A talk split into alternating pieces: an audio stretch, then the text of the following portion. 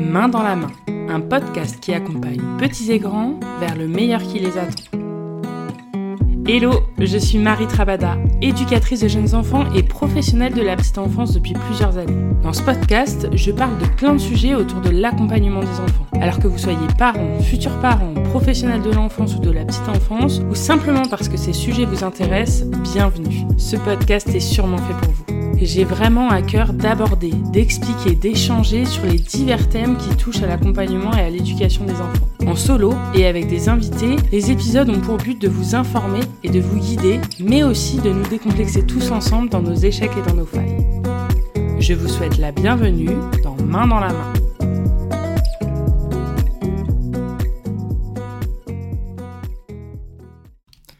Bonjour et bienvenue dans cet épisode. J'espère que vous allez bien. Alors aujourd'hui, on va aborder un thème qui questionne souvent les parents avant l'arrivée d'un bébé ou même durant les premiers mois et les premières années de vie de l'enfant. On va parler du portage. Comment porter un bébé? Quels moyens de portage sont le plus adaptés aux besoins de l'enfant? Le porte-bébé, il existe depuis des siècles et il se modifie et s'adapte aux besoins des enfants, des parents et de la société. C'est un parfait allié des bébés et de ceux qui les portent. Le portage y présente de nombreux intérêts et il peut simplifier le quotidien des parents et des professionnels de la petite enfance. On va donc voir aujourd'hui en quoi il consiste, quels sont les différents types de portage et comment l'appliquer au quotidien pour répondre au maximum aux besoins de l'enfant. Bonne écoute Le portage, qu'est-ce que c'est?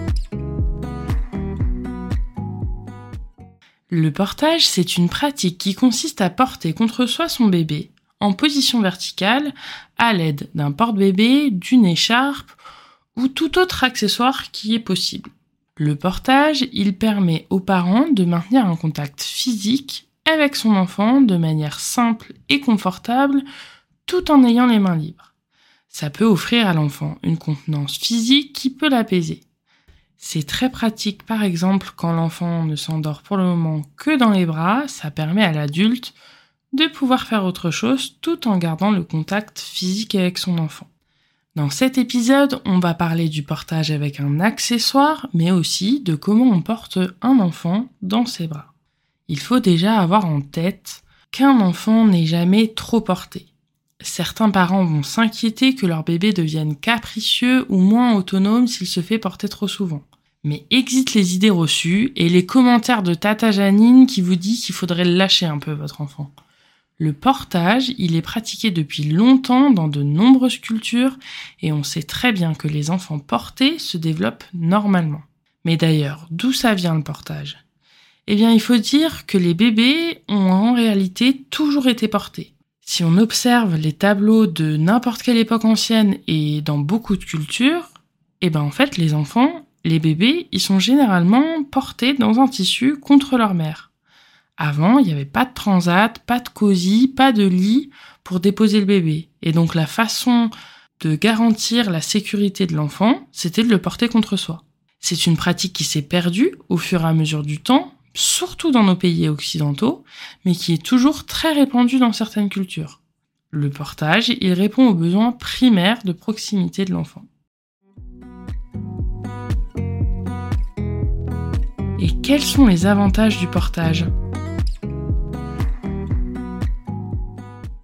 Grâce aux neurosciences et aux différentes études sur le sujet, on sait maintenant que le portage, il possède beaucoup de bienfaits. En effet, après avoir passé 9 mois in utero, le bébé, il a plus que jamais besoin d'être en rapport de proximité avec l'adulte qui prend soin de lui.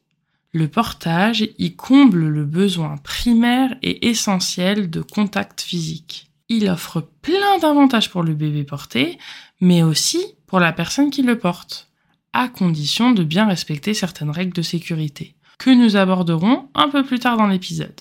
Mais du coup, quels sont les avantages pour l'enfant Déjà, dans un premier temps, le portage facilite le développement du lien d'attachement. Lorsque l'enfant est porté par son parent, que ce soit dans les bras ou avec un moyen de portage, les gestes et les regards du parent vont stimuler chez le bébé la production d'ocytocine, une hormone qui contribue à l'attachement.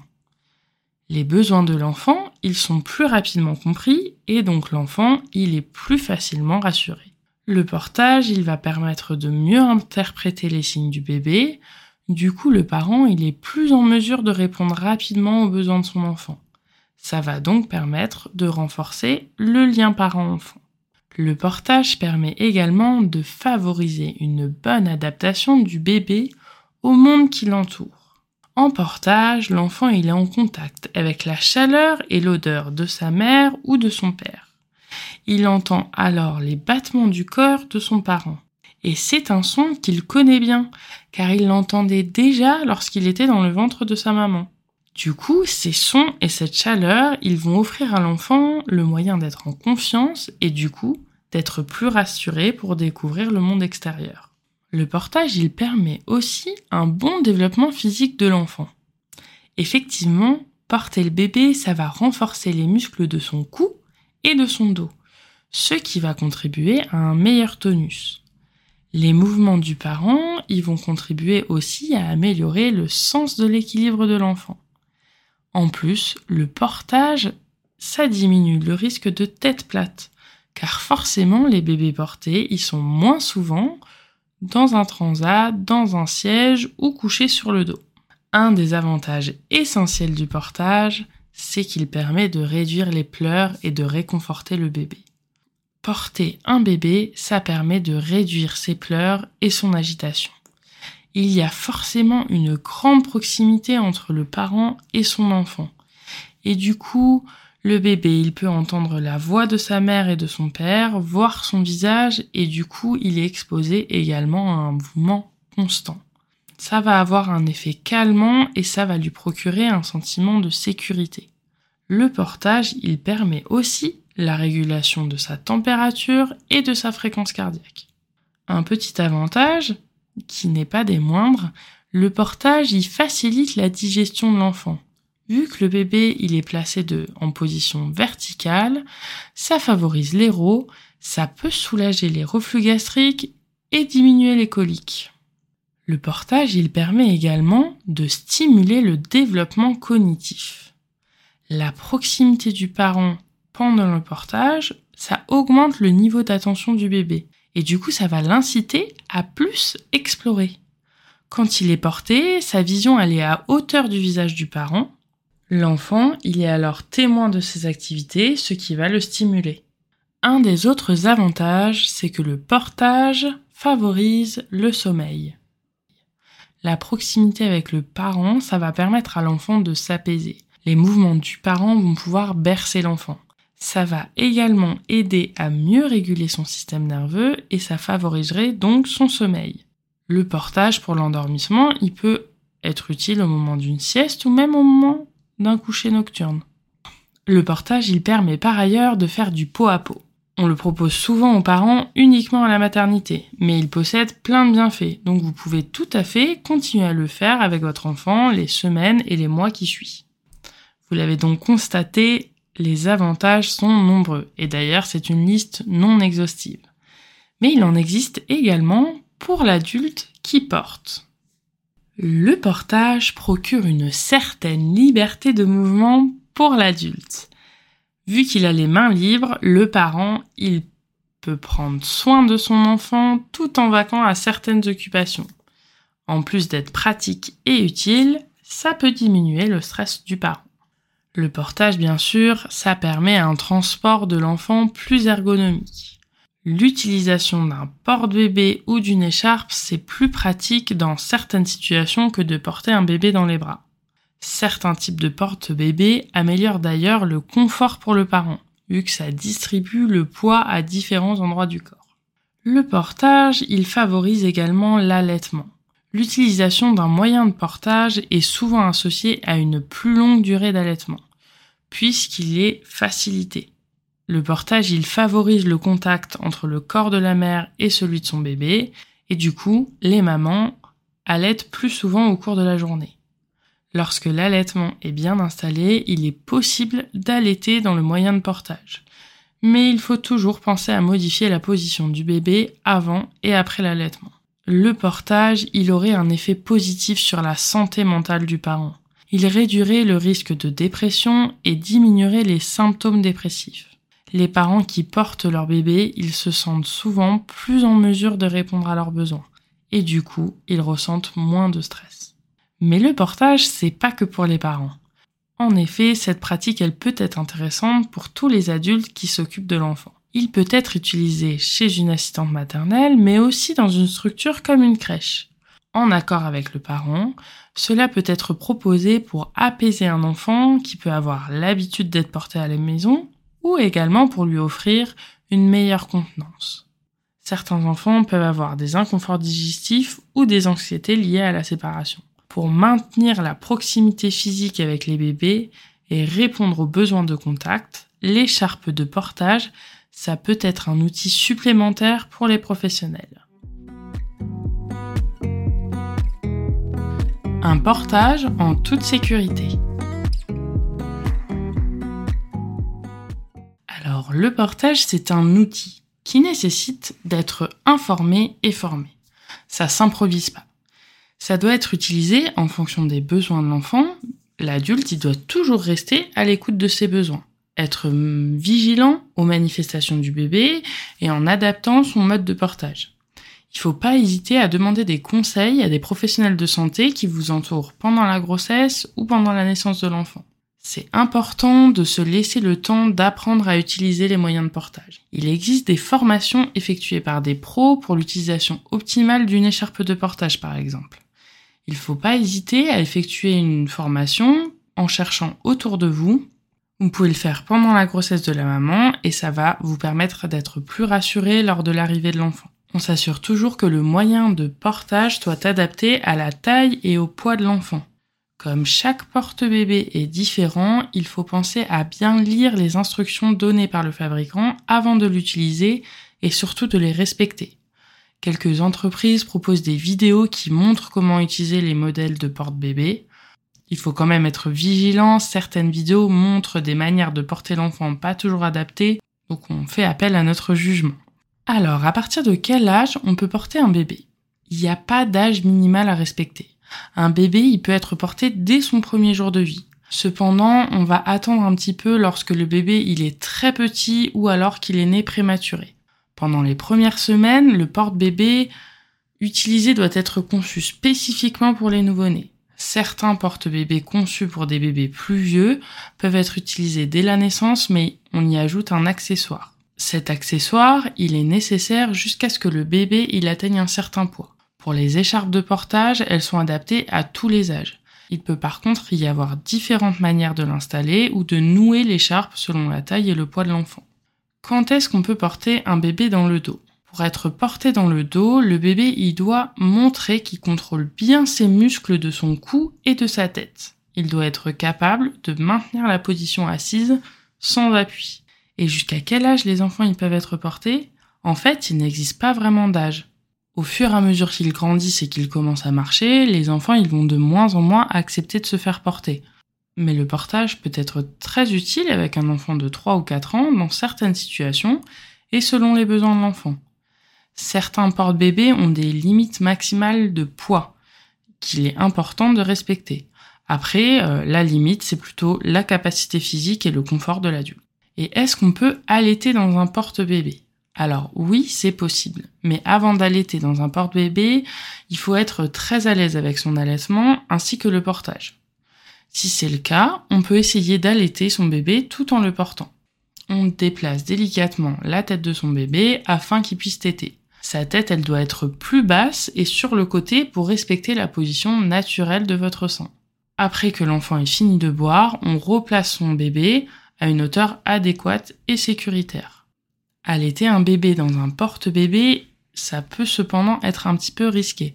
Donc il faut faire preuve de vigilance si on le fait, parce qu'il y a un risque accru d'asphyxie positionnelle, que l'on va voir juste après. Alors qu'est-ce que c'est l'asphyxie positionnelle? Cela peut survenir quand le menton de l'enfant repose sur sa poitrine, ce qui bloque ses voies respiratoires et l'empêche de respirer. On s'assure donc toujours que le visage de votre bébé, il est visible à tout moment. On évite de laisser enfouir son visage contre votre corps ou dans vos vêtements. Ne couvrez pas son visage avec une couverture, l'écharpe de portage ou toute autre chose. Et on vérifie que la tête et le cou de son bébé soient parfaitement maintenus. Son menton ne doit pas retomber sur sa poitrine. La petite astuce, c'est qu'il faut être capable de passer deux doigts entre son menton et sa poitrine. Et on n'hésite pas à vérifier régulièrement sa position, en particulier s'il a moins de 4 mois ou s'il souffre d'une maladie ou d'une insuffisance respiratoire. Il est également important de vérifier régulièrement l'état du nouage de l'écharpe de portage et également la qualité du tissu, la solidité des coutures d'un porte-bébé. On privilégie d'éviter de porter votre bébé plus d'une heure dans la même position. On peut alterner l'orientation de sa tête régulièrement pour bénéficier de la protection contre les torticolis et la tête plate. Autre point, on adopte aussi un portage en fonction de la température. En été, on n'habille pas son bébé trop chaudement afin d'éviter les coups de chaleur. On couvre les parties de son corps exposées aux rayons du soleil, on lui met de la crème solaire bien sûr, et en hiver, on assure que ses pieds, ses mains et sa tête soient bien protégés du froid. Porter un bébé devant soi est une bonne option en hiver parce que l'enfant va profiter de la chaleur du corps de son parent. Il existe d'ailleurs des rallonges de manteau idéales pour porter bébé pendant l'hiver. Les porte-bébés avec armature qui sont placés sur le dos, ils doivent pas forcément être utilisés en hiver pour les bébés car ils sont plus vulnérables au vent et au froid. Ce type de porte-bébé peut être toutefois utilisé avec des enfants un petit peu plus vieux. Et bien sûr, lorsque le sol est glacé, le portage est beaucoup plus risqué parce que le parent risque de tomber. Il faut savoir que les bébés portés au dos sont particulièrement vulnérables car rien ne les protège en cas de chute. Il faut avoir bien sûr une vigilance à l'environnement. On fait attention lorsque l'on se déplace à son enfant en portage. Un objet à sa portée, ça pourrait représenter un danger. Il faut donc être vigilant à la tête et au corps de son bébé, quand on passe dans les embrasures de porte ou près d'objets chauds comme un four ou la cuisine. On est prudent quand on marche sur des surfaces glissantes ou inégales parce qu'il faut savoir que le centre de gravité il est modifié quand on porte son bébé. Donc ça nuit forcément à son équilibre. On évite les activités qui pourraient provoquer une chute. Les chutes constituent la principale cause de blessures avec les porte-bébés. On n'utilise jamais un porte-bébé en faisant une activité qu'on ne ferait pas en tenant notre bébé dans nos bras comme courir, faire du sport, cuisiner au-dessus d'une surface chaude ou d'une flamme, conduire, etc. Et alors, est-ce qu'il est possible de faire du portage avec une césarienne? Alors, je vous conseillerais dans un premier temps d'en parler avec le professionnel de santé qui vous suit. Mais il faut savoir que bouger après une césarienne, ça peut aider à récupérer plus facilement et à prévenir les complications. Donc quand on ressent plus de douleur ou que vous vous en sentez capable, vous pouvez au fur et à mesure reprendre une activité physique de faible intensité, comme la marche ou le portage. On essaye par contre d'éviter d'appuyer directement le porte-bébé ou l'écharpe sur la cicatrice. Et est-ce que l'on peut faire du portage lorsqu'on est enceinte? Si votre grossesse se déroule sans complications, vous pouvez continuer de porter votre aîné sans danger. Il va simplement falloir ajuster au fur et à mesure votre bébé afin qu'il s'adapte à votre ventre. Il faut bien sûr tenir compte aussi du poids de votre enfant afin d'éviter de vous blesser. Et surtout, n'hésitez pas à demander l'aval de votre professionnel de santé qui vous suit. La manipulation de l'enfant. Alors, avant d'utiliser un moyen de portage, il faut d'abord maîtriser et être en confiance pour porter l'enfant dans nos bras. Le premier moyen de portage qui nous est offert par la nature.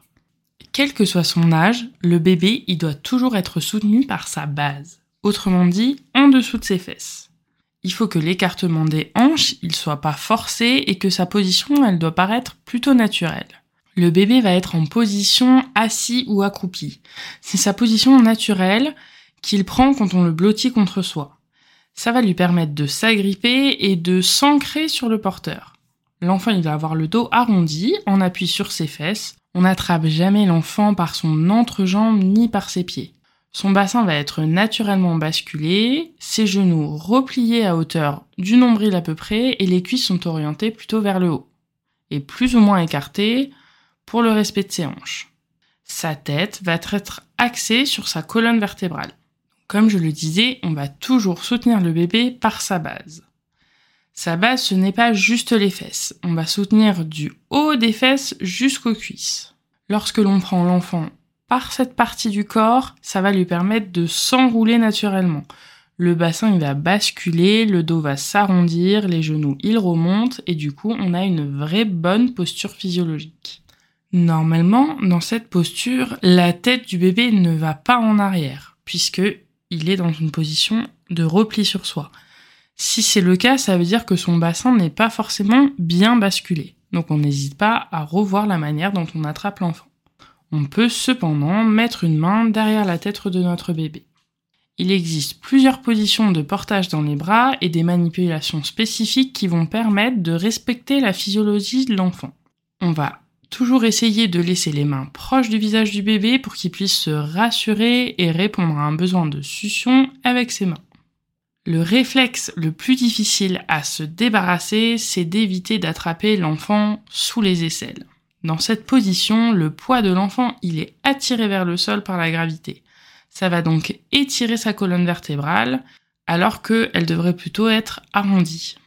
On peut générer donc un sentiment de stress et d'inconfort, surtout chez les plus petits. Jusqu'à environ 3 mois, on évite de poser directement son bébé sur son dos. L'enfant y possède un réflexe de Moro très présent. Le réflexe de Moro, c'est, vous savez, cette sensation de chute qu'on ressent quand on est adulte, quand on s'endort. Vous savez, on a le, la main qui se lève ou un spasme dans la jambe, ou ça peut également arriver quand on est en train de rêver et qu'on se réveille en sursaut. Chez le nouveau-né, il est décuplé. Du coup, lorsqu'on va poser bébé directement sur son dos, ce réflexe va ressurgir. L'enfant, il risque d'écarter les bras et d'ouvrir les mains. Déjà, c'est pas très agréable, mais surtout, ça va risquer de le réveiller si vous êtes en train de l'endormir. On va donc plutôt faire rouler le bébé. Au moment de le déposer, on va d'abord faire toucher le côté par le bras puis par l'épaule en premier et puis le faire rouler pour arriver à la position sur le dos. Pour le relever, on va faire la même chose dans le sens inverse. Physiologiquement, c'est d'ailleurs comme ça qu'il faudrait que l'on se lève et qu'on s'allonge il me semble important de faire un petit rappel. Il est possible que certains professionnels en maternité vous disent de soulever les jambes de votre bébé en lui attrapant les chevilles pour voir si le siège est complètement nettoyé. Cette posture n'est pas du tout physiologique pour l'enfant. On privilégie de tourner le bébé sur le côté, de le nettoyer, puis de basculer de l'autre côté pour terminer le nettoyage. Pareil pour mettre une couche propre.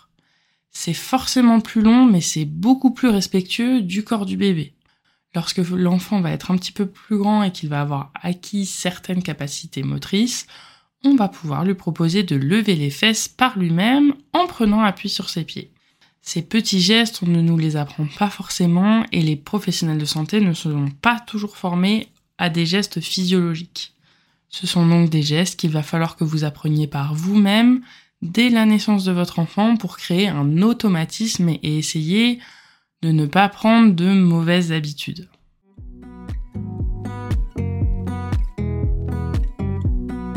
Les différentes formes de portage. Il est important de savoir qu'aucune écharpe ni aucun porte-bébé n'est meilleur qu'un autre. L'important, c'est celui que vous choisissez, qu'il réponde à vos besoins et s'adapte à votre bébé. Peu importe le modèle, il est indispensable de choisir un porte-bébé ergonomique et physiologique pour l'enfant. Le porte-bébé ergonomique, va permettre au bébé d'être placé dans une position que son corps il adopterait naturellement, selon la force de ses muscles et selon le contrôle de sa posture. Comme je l'ai déjà dit dans plusieurs épisodes, placer un bébé dans une position dans laquelle il n'est pas encore prêt, ça peut représenter un risque pour son développement physique. On privilégie toujours un porte-bébé qui supporte les jambes de bébé jusqu'au genou et pas seulement au niveau de sa fourche. La fourche, c'est l'entrejambe. Du coup, l'enfant, il n'est pas suspendu par cette partie-là. Les jambes doivent être légèrement écartées et repliées pour former un M. Les genoux du bébé doivent être généralement un peu plus haut que ses hanches pour permettre à son dos d'adopter naturellement une forme arrondie. Il existe plusieurs positions de portage. Porter le bébé ventre contre ventre. C'est la position la plus populaire et celle qui permet de profiter pleinement des bienfaits du portage. Lorsque le bébé est porté ventre contre ventre, ses jambes devraient être écartées de manière naturelle et son dos doit toujours être un petit peu arrondi. Le portage face au monde. Le portage face au monde, c'est un sujet assez controversé depuis plusieurs années. En effet, lorsque le bébé est porté dans l'autre sens, sa physiologie, elle n'est pas forcément respectée. Il y a quelques marques qui ont créé des porte-bébés qui respectent la position assise de l'enfant, mais son dos ne pourra jamais être arrondi. Cependant, si vous voulez quand même utiliser ce moyen de portage, il y a quelques mesures de sécurité à prendre en compte. Le bébé doit être capable de, de tenir sa tête seul. Donc généralement, c'est pas avant 3-4 mois. Le bébé, il doit être réveillé parce que le sommeil, il n'est pas sécuritaire dans cette position. Et il faut limiter la durée du portage, parce qu'effectivement, dans cette position, l'enfant, il peut être plus stimulé par ce qui se passe autour de lui, et ça peut être stressant et fatigant pour lui. Le parent doit donc être attentif aux signaux qu'émet son enfant. Une autre forme de portage est de porter le bébé sur la hanche. Si votre bébé, il est très curieux et il refuse d'être posé face contre vous, vous pouvez essayer de le porter sur votre hanche si votre porte-bébé le permet, bien sûr. Ce portage, il s'effectue tout le temps la tête de l'enfant vers le parent. Le bébé est placé sur le côté du corps de son parent et son ventre est toujours contre son parent. Cette position, elle offre une meilleure vision à l'enfant et une plus grande liberté de mouvement au bébé et aux parents. Mais cette position implique une distribution inégale du poids de l'enfant et favorise une stimulation asymétrique pour le bébé. Il faut donc penser à alterner les côtés. Porter bébé dans le dos. Pour être porté dans le dos, le bébé doit être capable de rester assis en appui.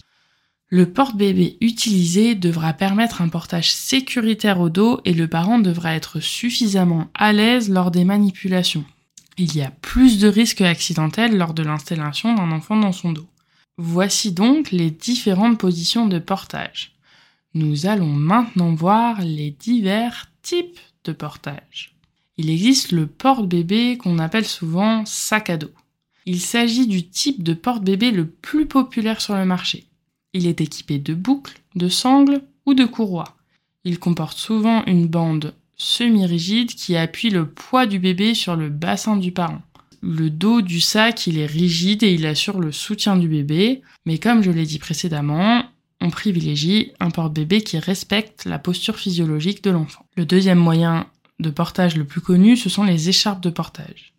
Une fois bien ajustée, l'écharpe elle peut être très confortable, car elle répartit bien le poids du bébé sur l'ensemble du corps du parent.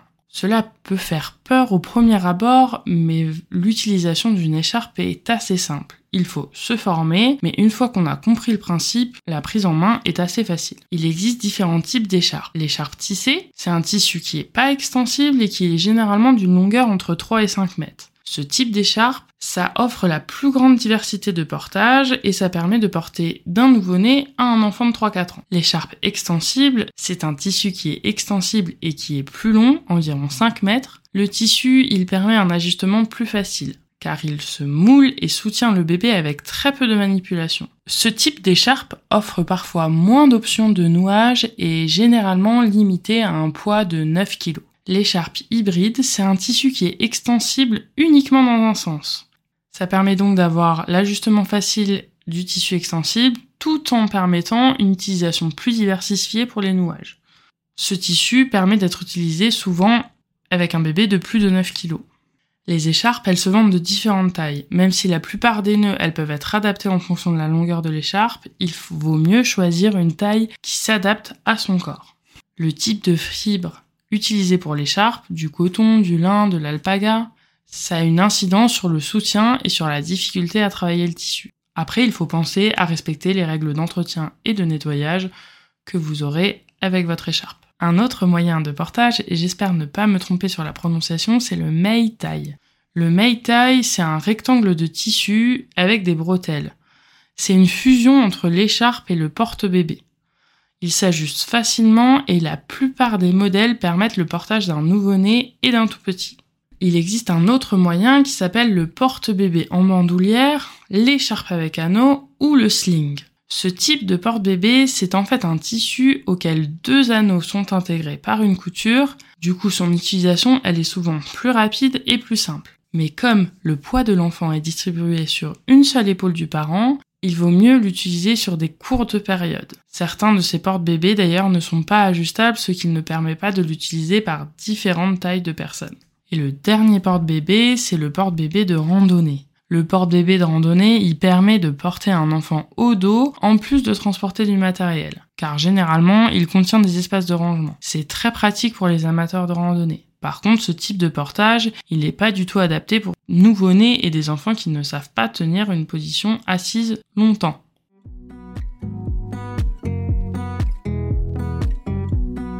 Le portage psychique.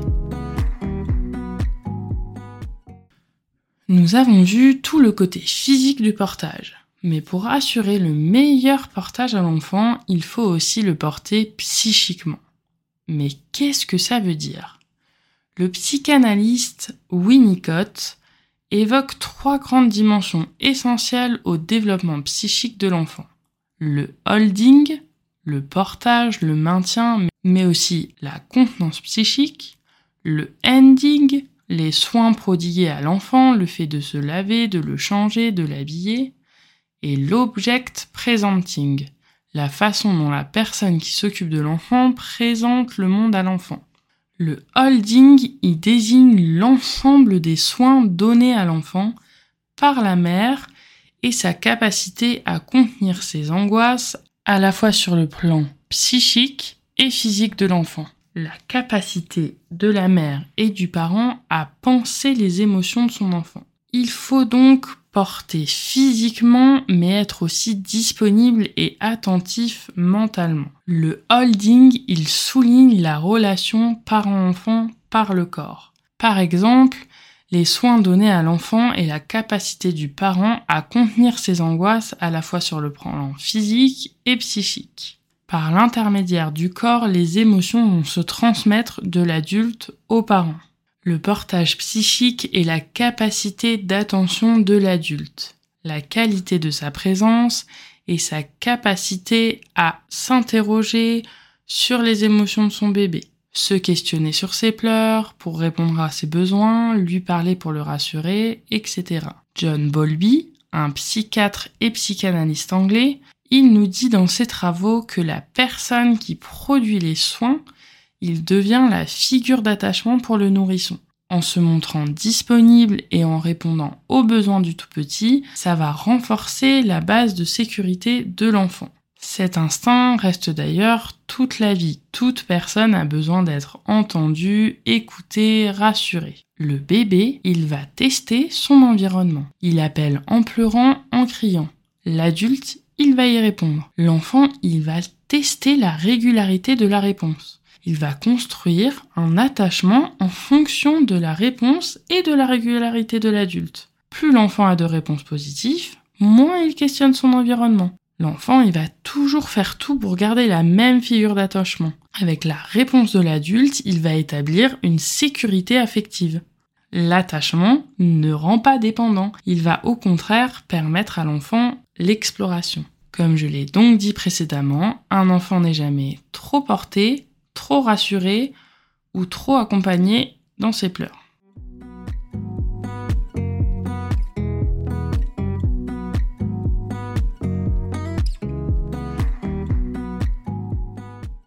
Et voilà, c'est la fin de cet épisode. Je voudrais conclure en vous disant que le portage, il présente de nombreux bienfaits, tant pour le bébé que pour le parent qui le porte. Un bébé, il peut être porté dès la naissance et jusqu'à plusieurs années de vie. Comme on a pu le voir, il existe de nombreux moyens de portage et des différentes positions de portage. Mais le plus important, c'est de trouver ce qui convient à votre enfant et ce qui vous convient en respectant toujours la physiologie du bébé. J'espère sincèrement que ça vous a plu et que ça vous a intéressé et même peut-être appris certaines choses. Surtout, n'hésitez pas, comme d'habitude, à me faire vos retours, à me poser des questions sur ce thème ou même à me suggérer des futurs thèmes en me contactant sur les réseaux sociaux ou par mail. Je vous dis à très bientôt. Ciao ciao. Et voilà, c'est la fin de cet épisode. Un grand merci à toi de l'avoir écouté jusqu'au bout, j'espère vraiment qu'il t'a plu. Si c'est le cas, n'hésite pas à t'abonner sur l'application sur laquelle tu es en train de m'écouter pour ne rater aucun épisode. En t'abonnant. Tu retrouveras tous les premiers jeudis du mois un nouvel épisode à partir de 6h du mat. Et parfois, quelques épisodes en bonus. Et si tu veux partager un petit peu plus de cette aventure avec moi, tu peux également me suivre sur les réseaux sociaux en tapant Main dans la main podcast. Tu retrouveras tous les liens dans les notes de l'épisode. Et si le cœur t'en dit, tu peux noter ce podcast, me laisser un commentaire ou le partager autour de toi. Vos retours sont hyper importants pour moi et en plus ça m'aide beaucoup à me faire connaître. Je te dis à très bientôt, prends soin de toi, ciao ciao